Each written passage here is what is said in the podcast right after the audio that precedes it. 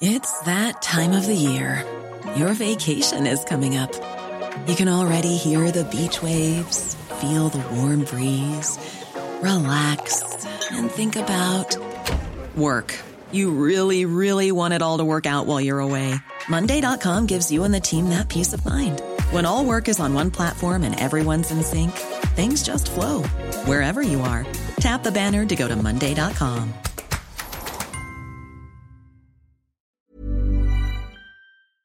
Les amis, bienvenue, j'espère que vous allez tous très bien. Si content de vous retrouver pour ce nouvel épisode de Côté Mondial, car dans deux soirs, mercredi à 20h, c'est France-Maroc en demi-finale de Coupe du Monde. Cette phrase est totalement folle, pourtant c'est une réalité.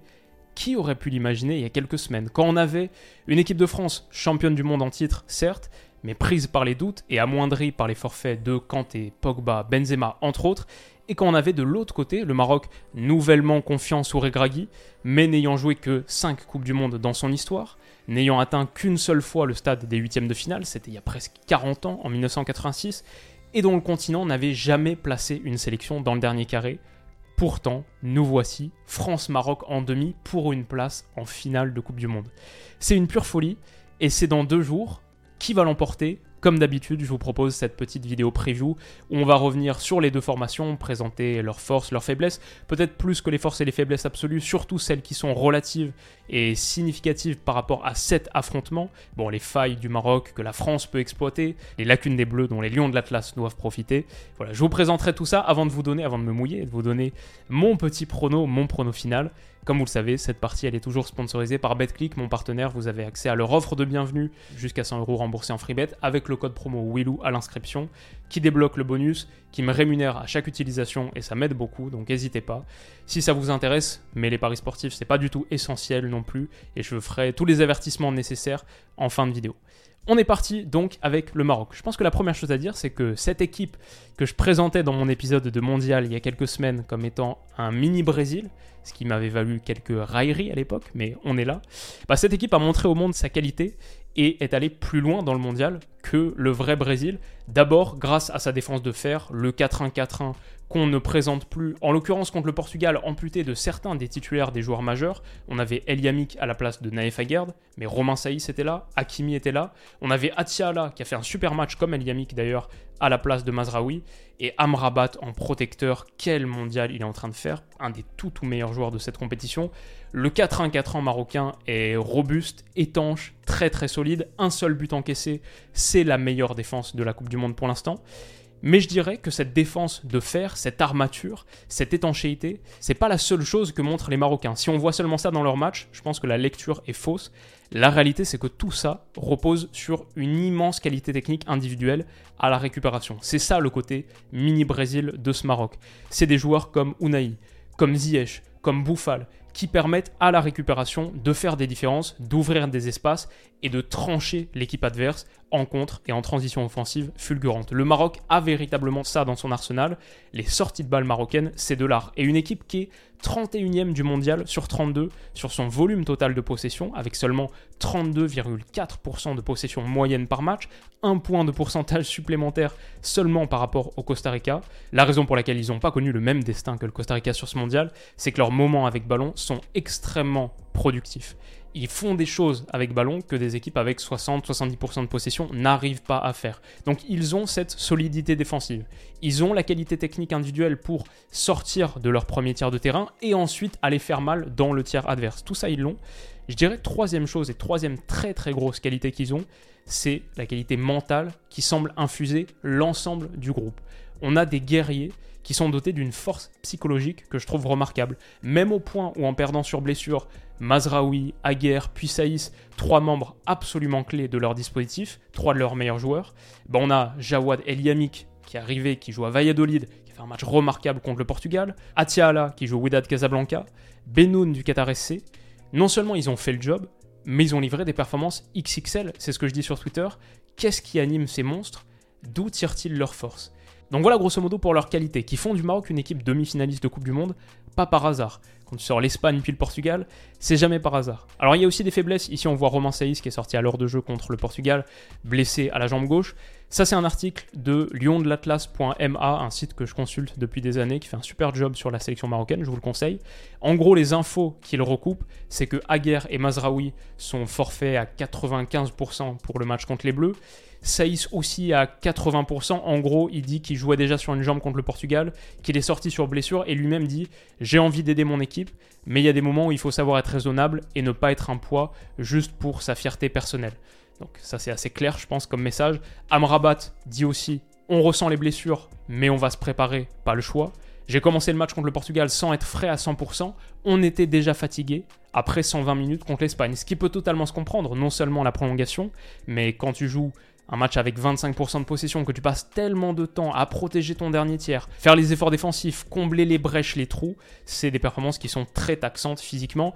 Et le Maroc se présente avec ce capital physique diminué. Hakimi apparemment joue un petit peu gêné, blessé depuis le début du tournoi également.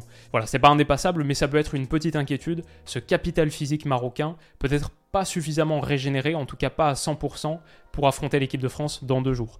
Un autre souci potentiel, c'est le manque de qualité à la finition. Enesiri, par exemple, il plante une tête fabuleuse contre le Portugal, plane à 3,50 m de hauteur et inscrit le but de l'ouverture du score, le seul but du match. Mais avant ça, il en rate deux autres, deux têtes qui sont pourtant dans son registre. Il en avait raté une très très grosse en phase de groupe, je sais plus si c'était contre la Croatie ou la Belgique mais sans même toucher le ballon.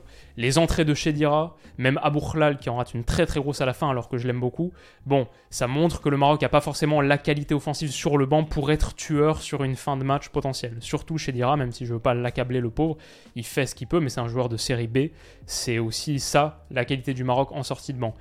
Et pour moi, contre l'équipe de France, être tueur, ce sera une des clés absolues du match. Pas forcément parce que l'équipe de France ne va laisser que des miettes, qu'il n'y aura que 3 ou 4 demi-occasions à se mettre sous la dent. C'est pas mon propos, c'est pas la physionomie du match que j'anticipe. La France a des lacunes défensives. C'est là où la France est le plus en difficulté, c'est fébrile derrière, notamment sur les côtés. Donc je pense que le Maroc aura des grosses occasions, mais la raison pour laquelle je dis que le Maroc devra être tueur, que c'est une des clés du match, c'est que pour moi, pour que le Maroc se qualifie, il faut qu'il marque plus d'un but contre la France.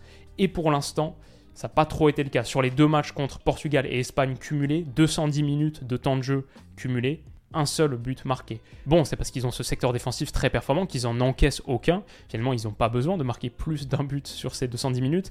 Mais je pense que contre la France, ça pourrait être différent. Pour moi, la France a la qualité offensive nécessaire pour marquer plus d'une fois sur ce match, ce qui signifie que le Maroc devra répliquer avec au moins un but, et je dirais au moins deux pour avoir une chance de se qualifier. Donc ça, ça peut être un problème quand tu conjugues ça avec les petits soucis à la finition, ça peut être un point d'alerte.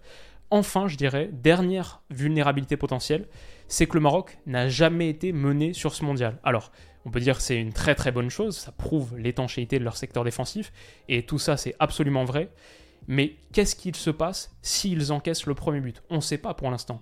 Déjà tactiquement par exemple, où l'intégralité de leur plan de jeu repose sur le fait d'avoir ce bloc médian bas et de laisser la possession à l'adversaire, de laisser l'adversaire faire le jeu pour être très très solide et aller exploser en transition derrière grâce à leur super qualité technique, même leur très bonne qualité de déplacement collectif pour aller foncer dans le dernier tiers, être très tranchant. Mais tout ça, ça repose sur le fait de laisser l'initiative du jeu à l'adversaire. Qu'est-ce qu'il se passe s'ils encaissent le premier but, s'ils sont à 0-1 et que désormais c'est à eux de faire le jeu face à un adversaire qui par exemple va faire de la possession défensive ou même se replier dans sa moitié de terrain comme l'équipe de France est capable de le faire. Est-ce que le Maroc a la qualité de pression suffisante pour aller récupérer des ballons face à une équipe qui pratiquerait une possession défensive? Est-ce qu'elle a la qualité de jeu positionnel face à un bloc bas pour faire la différence? Peut-être mais on ne sait pas. On l'a pas vu pour l'instant. Et ça, c'est le point tactique, mais je dirais même mentalement. Comment est-ce que cette équipe réagit quand elle encaisse le premier but? A fortiori dans une rencontre qui est aussi sous tension qu'une demi-finale de Coupe du Monde. Peut-être que cette équipe a la force mentale pour rebondir, peut-être qu'elle a cette carte dans sa manche, mais on ne sait pas. C'est une inconnue. Donc voilà en gros pour le Maroc. L'équipe de France maintenant, sur laquelle on va passer un peu plus vite parce qu'on connaît la plupart des points, avant que je vous donne mon prono en fin de vidéo, là aussi on détaillera un peu davantage. L'équipe de France, je vais dire d'abord, c'est un secteur offensif impressionnant. C'est la troisième meilleure attaque du tournoi avec 11 buts en 5 matchs. C'est la meilleure attaque des équipes qui sont encore engagées, Argentine, Croatie et Maroc. Secteur offensif déborde de qualité, de variété, et il n'y a aucun absent aussi. Donc ça c'est une très très grande force. Bappé versus Hakimi, c'est un point tactique intéressant en plus d'être un truc narratif de potes qui se retrouvent. C'est un point tactique intéressant. Est-ce que dans les espaces laissés libres par Hakimi sur ses percées avec ballon, sur ses mouvements de transition offensive, est-ce qu'il n'y aura pas des contre-contre-attaques à mener pour Bappé dans cet espace-là, là où il y en avait moins face à Walker par exemple dans cette zone? Sinon, est-ce qu'Hakimi a la vitesse pure pour brider Mbappé? On verra. Je vois aussi avec les Bleus un entrejeu fonctionnel où à chaque match, Griezmann, Rabiot, Chouameni, 1 2 ou les 3 montent en puissance. Je trouve que ça progresse vraiment au fur et à mesure des rencontres. Maintenant, il y a des lacunes défensives. La France, c'est la meilleure attaque des quatre équipes encore engagées, mais c'est aussi la pire défense. C'est l'équipe qui a concédé le plus de buts. D'ailleurs, Mécano, qui pour l'instant faisait un très bon tournoi, on l'a vu quand même en difficulté face à Kane. Sur le flanc droit, il y a très très peu de constance, très peu de stabilité avec Jules Koundé, c'est pas son poste. Raphaël Varane n'est pas revenu encore à son top top niveau, donc il y a de la fébrilité défensive chez les Bleus, c'est clairement le talon d'Achille, et ça se voit dans les chiffres, c'est une équipe qui n'a toujours pas fait de clean sheet, qui a encaissé à chaque fois contre l'Australie, contre le Danemark, contre la Tunisie, contre la Pologne, et à nouveau contre l'Angleterre. Attention, le Maroc a les armes pour faire mal. Bouffal face à Koundé sur ce flanc droit, Hakim Ziyech sur le côté face à un Théo Hernandez par exemple, qui a des erreurs dans son jeu défensif. On l'a vu à nouveau contre l'Angleterre. Contre l'Angleterre, je vais dire justement, pour rebondir dessus par rapport à mon analyse qui est sortie il y a quelques jours, on a vu une victoire dans un match extrêmement tendu. Dans mon débrief d'après-rencontre, je parle d'une victoire un peu miraculeuse pour l'équipe de France. A posteriori, je trouve que le terme est peut-être un peu trop fort, mais ce que je veux dire, c'est que dans une rencontre où il y avait quasiment rien pour séparer les deux équipes, le fait d'avoir bénéficié de quelques décisions arbitrales favorables, quasiment toutes les litigeuses ont plutôt tourné en notre faveur, plus la réussite de voir Harry Kane rater un penalty à la 84e minute, plus le fait de marquer contre le cours du jeu le but du 2-1 à 15-20 minutes de la fin, après avoir passé quasiment une heure à souffrir énormément, je dirais peut-être pas miracle, parce que la France a créé des choses, mérite sans doute ces deux buts. Mais je dirais que si on joue le même match, la même production, la même physionomie, on rejoue ça dix fois, je ne suis pas certain que la France en gagne 5. Je dirais que c'est en dessous de 5. Donc c'est peut-être ça, bon peut-être miracle c'est un peu fort parce que miracle tu l'emploies pour euh, une victoire sur 10 matchs. Là je dirais la France c'est 4 peut-être sur 10. Mais une qualification heureuse à minima je dirais, quand tu as tellement souffert dans un match où il n'y avait pas grand-chose pour séparer les deux.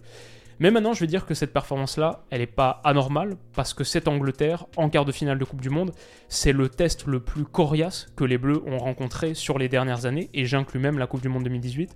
Je pense que même si en 2018, il y a eu des matchs où on a souffert, il n'y en a aucun où c'était comme contre l'Angleterre aucune équipe qui avait aussi la qualité individuelle qu'ont les Anglais sur le secteur offensif. Plusieurs Anglais qui ont réalisé de très très gros matchs. Harry nonobstant son penalty raté, je trouve qu'ils ont un match fantastique. Bukayo Osaka aussi, entre autres. je pense qu'il n'y a aucun match que l'équipe de France a fait sur les dernières années qui était à la hauteur de celui-ci. Et du coup, je vais dire que le fait de passer contre cette Angleterre, en ayant perdu en plus aucun joueur, que ce soit sur suspension ou sur blessure, c'est pas une victoire à la Pyrrhus, elle te coûte rien par rapport à ça ça me rend aussi relativement optimiste pour les chances des Bleus en demi-finale. Mon prono donc, on y est enfin. Qui ira en finale de Coupe du Monde, Maroc ou France? C'est très vite, c'est dans un peu plus de 48 heures, à l'heure où je m'enregistre, mercredi à 20h. La France est à 1,50, ça c'est pour la victoire en 90 minutes. Le Maroc est à 6,90 les bookmakers ont clairement pris leur parti, ont clairement fait leur choix. Si on regarde la qualif nette, ça, ça peut être avec prolongation, avec tir au but. L'équipe qui passe en finale de Coupe du Monde, peu importe comment. Le Maroc est à 4-18. Ça me paraît démesurément fort. On a parlé des qualités du Maroc, la meilleure défense du mondial pour l'instant. Encaisser un seul but, c'était un contre son camp, même sur penalty. Ils n'en ont pas pris un. Bounou dans les cages, c'est un meilleur stopper de penalty qu'Hugo Yoris si jamais les deux devaient se rencontrer en séance de tir au but.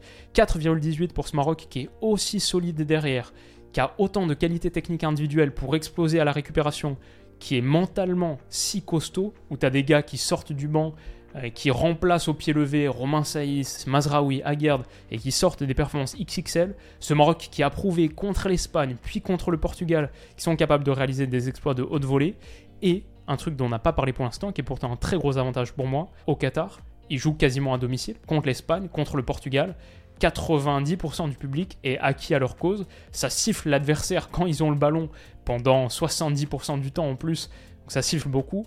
Le Maroc est encouragé à chaque récupération. Ils ont le public avec eux en plus de ça.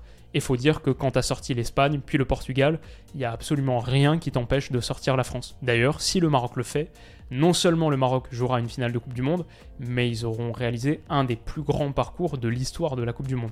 Les bookmakers ont placé le Maroc à 4,18. Moi, je trouve que c'est une cote qui est beaucoup, beaucoup trop haute pour la qualification du Maroc. 6,90 en 90 minutes. Quel est le pari le plus intéressant? Je partirai clairement sur celui du Maroc. Mais donc voilà, si je dois absolument choisir qui va se qualifier, je pense quand même que le Maroc, avec son capital physique amoindri, une équipe de France qui a un secteur offensif très très fort, le fait que le Maroc est toujours pas connu de physionomie en étant mené au score, et mon idée c'est que la France va marquer en premier. Bon, si je dois absolument choisir, je vois quand même l'équipe de France. Dans mes pronos, je mettais l'Espagne 2-1 en prolongation contre le Maroc à l'époque. On a vu ce que ça a donné. Je mettais le Portugal 2-1 aussi, même score. Bah écoutez, ça va peut-être me porter malchance en tant que Français, mais je vois la France l'emporter également 2-1. Le bon truc, c'est que c'était aussi mon prono pour France-Angleterre, et là on avait eu plus de réussite. Le 2-1 France-Maroc, il est à 9-20. Je vois la France fébrile derrière, totalement capable d'encaisser un but mais je vois la France en marquer et plus d'un, je crois. Même face à cette défense très très solide, je pense que la France peut marquer le premier but et derrière, le Maroc se retrouve dans une situation inédite, contraint à s'ouvrir davantage. La France peut marquer le deuxième. Si vous voyez plutôt une qualification du Maroc un peu dans la foulée de ce qu'ils ont produit pour l'instant, bah le 1-0 pour le Maroc est à 14 ou le 2-1 pour les Marocains est à 26. Si ça vous intéresse, vous avez 100 euros remboursés sur votre premier pari si les perdants en free bet, qui sont des crédits de jeu non retirables. C'est disponible sur BetClick en utilisant le code promo WILOU à l'inscription, qui débloque le bonus de bienvenue, qui me rémunère à chaque utilisation. Comme je vous expliquais, ça m'aide beaucoup. N'hésitez pas si vous avez prévu de le faire, mais tout en sachant que les paris sportifs, c'est interdit aux mineurs et qu'on y perd souvent en Coupe du Monde. Il y a beaucoup de surprises. Soyez responsable et plutôt des petites sommes si vous envisagez de jouer. Mais moi, je vois plutôt le 2-1 pour l'équipe de France. C'est ce que je souhaite, bien sûr, de tout cœur. Mais qu'on ait France ou Maroc en finale de Coupe du Monde, ce serait une folie absolue. Et on verra, ce sera contre Argentine ou Croatie. Je vais essayer de faire un prono pour ce match aussi bientôt. Ce qui est sûr, c'est qu'il y aura l'analyse des deux rencontres dans la foulée, à peu près une heure après le coup de sifflet final. Si vous voulez pas rater ça, abonnez-vous à la chaîne. Et si cette preview rapide vous a plu, n'hésitez pas à mettre un pouce bleu, ça m'encourage beaucoup. Voilà, merci les amis. Désolé de ne pas avoir sorti cette vidéo plus vite. Je disais que j'allais la sortir hier midi, hier matin. Mais la réalité, c'est qu'après une journée si si chargée, un programme si chargé, j'étais un peu mort le dimanche. Je me suis dit, vas-y, je vais reposer un peu dimanche pour aborder ce dernier virage, dernière semaine de Coupe du Monde. Et après, c'est les vacances, après, c'est Noël. Mais tout est encore à jouer. Les plus grands moments sont encore devant nous. Ça va être dingue. J'espère que cette vidéo vous a plu. Rendez-vous très très vite pour la suite du programme. Prenez soin de vous et bonne semaine. Bisous.